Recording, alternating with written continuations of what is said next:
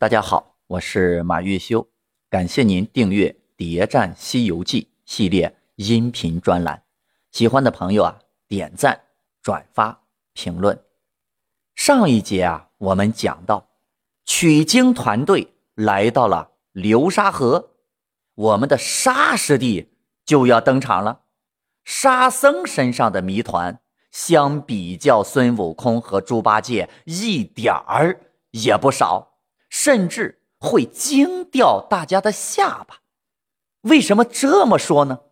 咱们先来看老沙是如何介绍自己的：“我自小生来神气壮，乾坤万里曾游荡，英雄天下显威名，豪杰人家做模样。”老沙天生有一个好皮囊。周游天下，完全是一个可以靠脸吃饭的人。和猪八戒不一样，老猪常年待在深山老林里伤生害命，而老沙呢是到处学雷锋做好事儿。老沙周游世界的结果是什么呢？得遇真人开大道。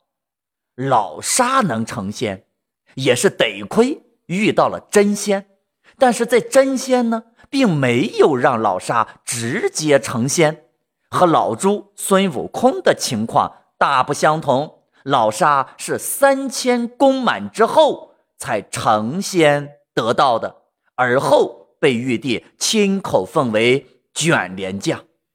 那么这卷帘将每天都做什么呢？原著里面老沙自己说。南天门里我为尊，凌霄殿前我称上。腰间悬挂虎头牌，手中执定降妖杖。头顶金盔晃日光，身披铠甲明霞亮。往来护驾我当先，出入隋朝宇在上。卷帘大将，相当于玉皇大帝的御前侍卫长。是玉皇大帝亲信中的亲信，但是在南天门里称尊，凌霄殿前称上，就有点吹牛的成分了。老沙的三千功满让玉帝非常满意。前面咱们说了，这老沙长了一副好皮囊，想来呀，玉帝带着出门也特别有面子。走哪儿带哪儿，一个如此香饽饽的卷帘大将，那肯定是前途无量才对呀。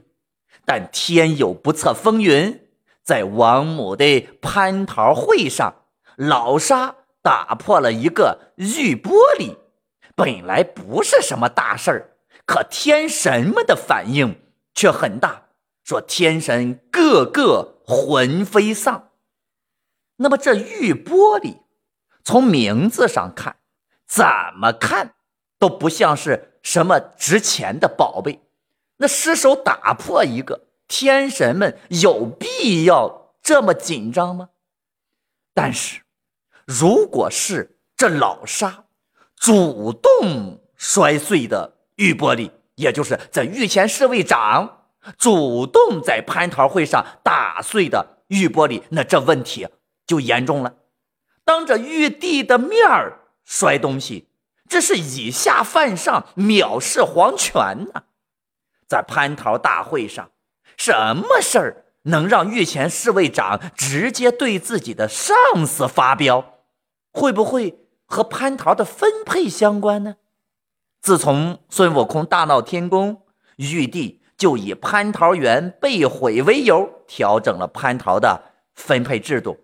很多神仙面临着吃不到蟠桃的情况，但老沙作为玉帝的御前侍卫长，那想来少了谁的，那也不会少了他的蟠桃吃。那不是为了蟠桃，那他为什么要摔碎了玉玻璃，站到玉帝的对立面呢？先来看老沙打破这玉玻璃的下场。是什么呢？饶了死罪，也没有典刑，被贬到了流沙河。如果你以为玉帝念旧情饶了老沙，那就大错特错了。恰恰相反，玉帝给了老沙一个最痛苦的刑罚，什么呢？毁容。原本的一个大帅哥，突然间就被毁容了，那肯定是生不如死啊！老沙究竟被毁容？成了什么样子呢？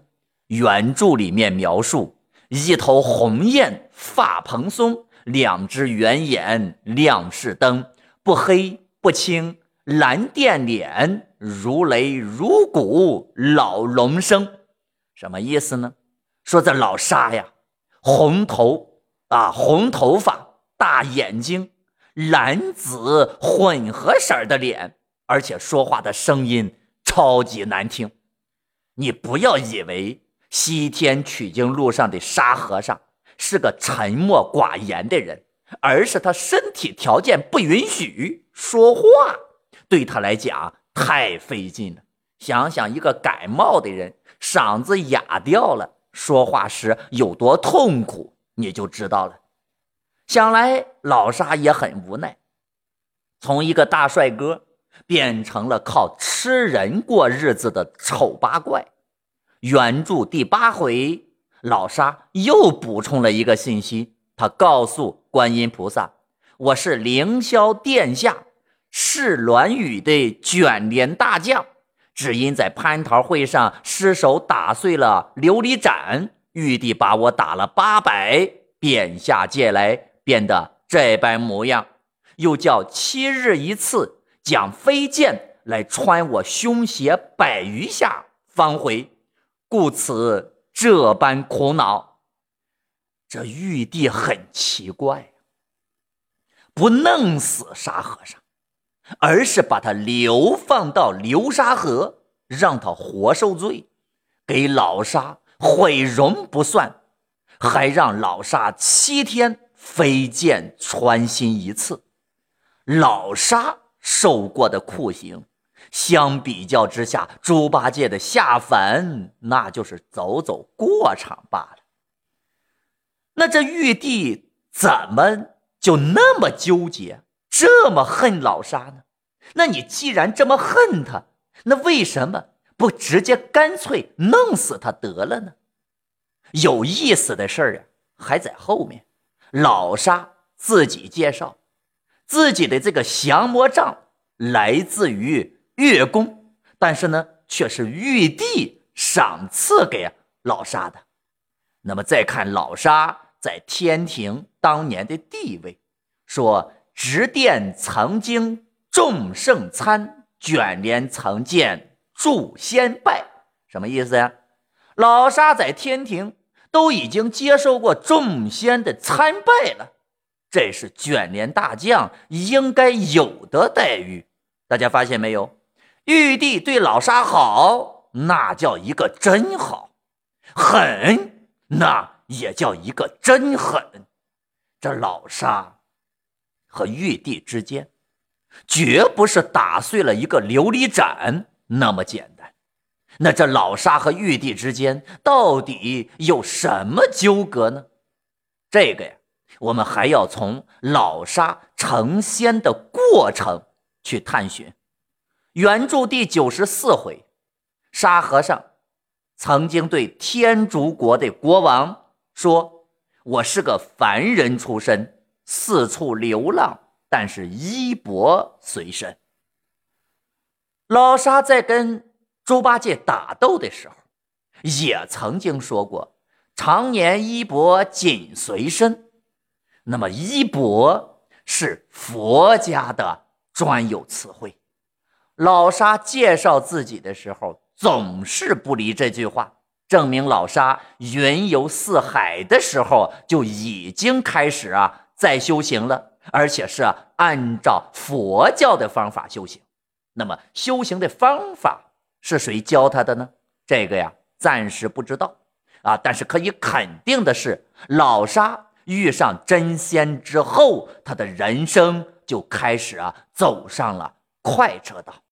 在原著里呀，老沙遇到的这个真人，被他称为仙侣啊，侣情侣的侣。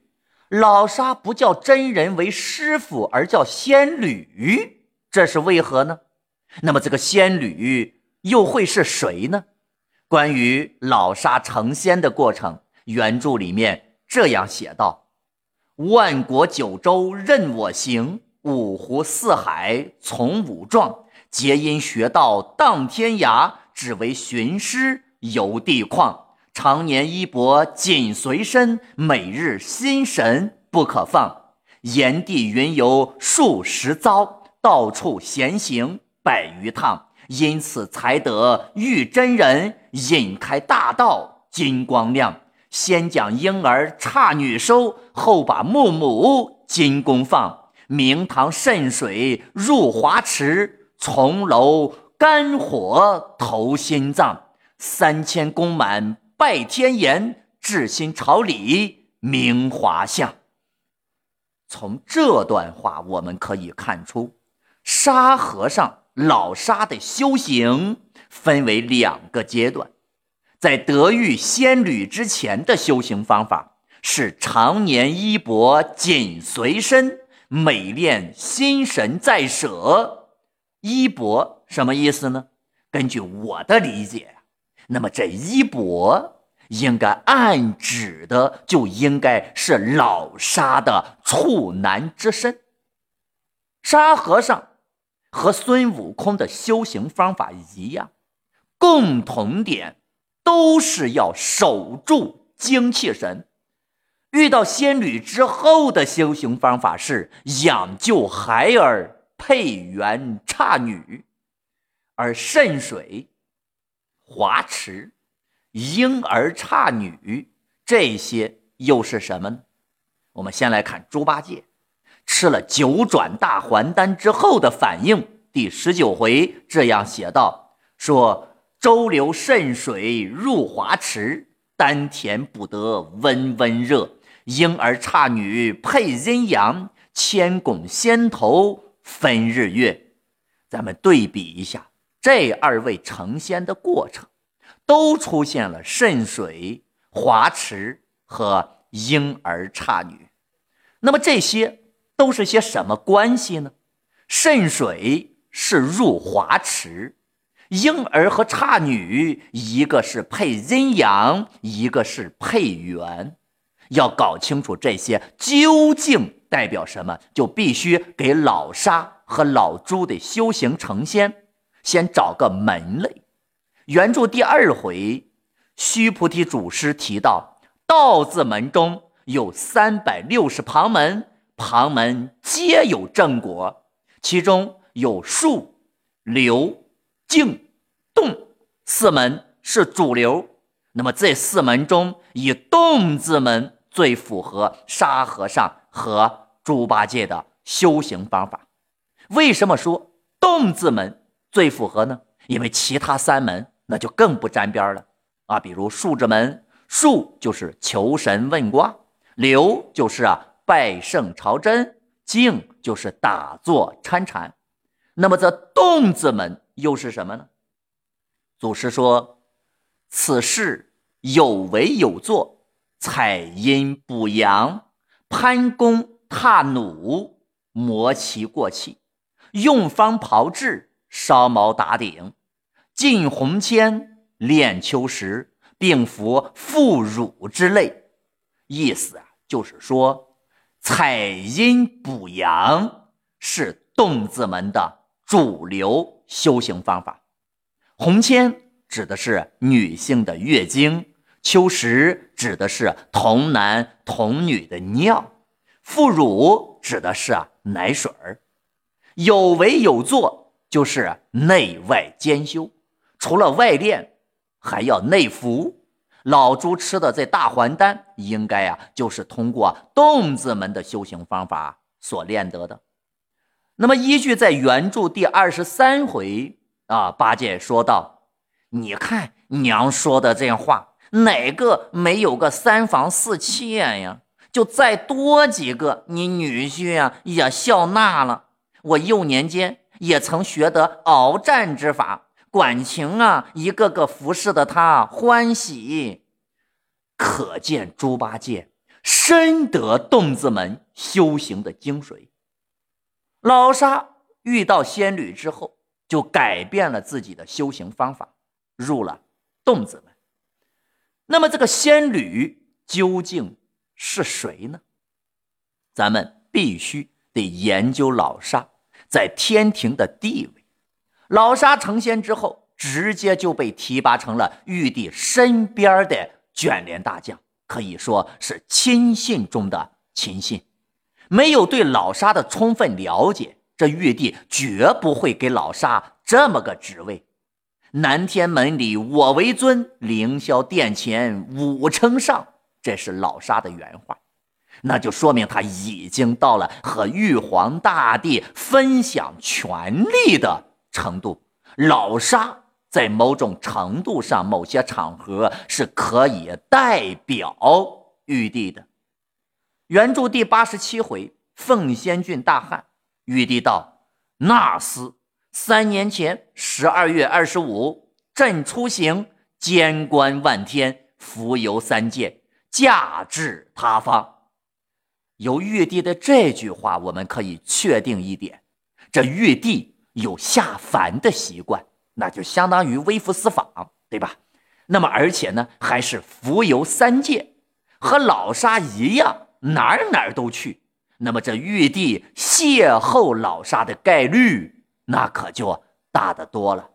老沙周游四海那么多年，那都能一直守身如玉。遇到仙侣之后，就改变了修行方法。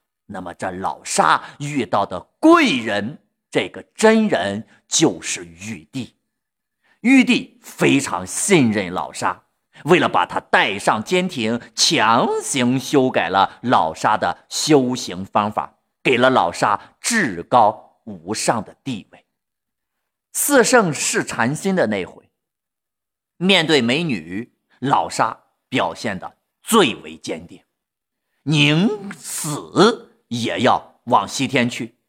那么，在西天取经路上，后面遇到美女，孙悟空是各种吃豆腐，老唐呢是春心荡漾，老朱呢是来者不拒，唯独老沙那是毫不动心。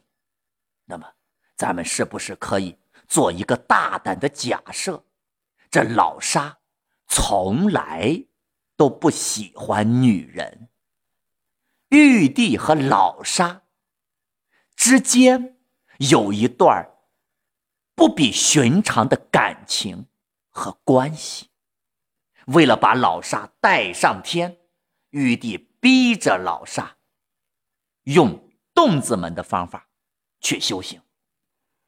那么说，玉帝有龙阳之好，这有些颠覆三观。但是说古代比现在保守，那这个说法我就不认同了。那么大家可以翻翻古籍啊，看一看帝王家的生活，开放程度绝对会让你惊讶的掉了下巴。有权有势的人喜好美男子啊，有一个专有的称呼叫做娈童。大明皇帝的野史更是不在少数，其中。明武帝朱厚照，也就是正德皇帝的故事啊，最为精彩。他记载民间烈焰李凤姐，也有宠幸美男子杨枝的故事。他呀，还有一个自己的专属娱乐园，叫做豹房啊。这些啊，这大家有兴趣的可以去翻翻野史啊，就不多讲了。那么，古代的保守是对女人的保守。男人们开放着呢，所以《西游记》中为什么就不能有同性恋呢？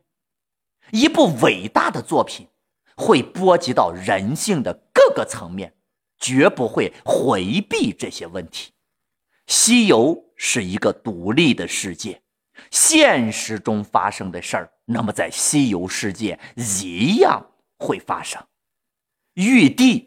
就是老沙的仙侣，那么老沙为什么后来又会反了玉帝呢？哎，是自私的。老沙不能接受这个玉帝四处猎艳，所以才有了后面发生的一切。那么到此，老沙身上的谜团算是解完了吗？显然还没有。老沙遇到的真人是玉帝，那么他的佛教修行的方法是谁教他的呢？老沙。摔破了琉璃盏之后，是赤脚大仙主动站出来求的情。那么，这赤脚大仙在安天大会的时候就已经加入到了如来的队列。那么，这沙和尚和如来又有什么关系呢？这些谜团只有在取经的路上去慢慢探寻了。关注我，继续播放下一集，为您揭晓更多的谜团。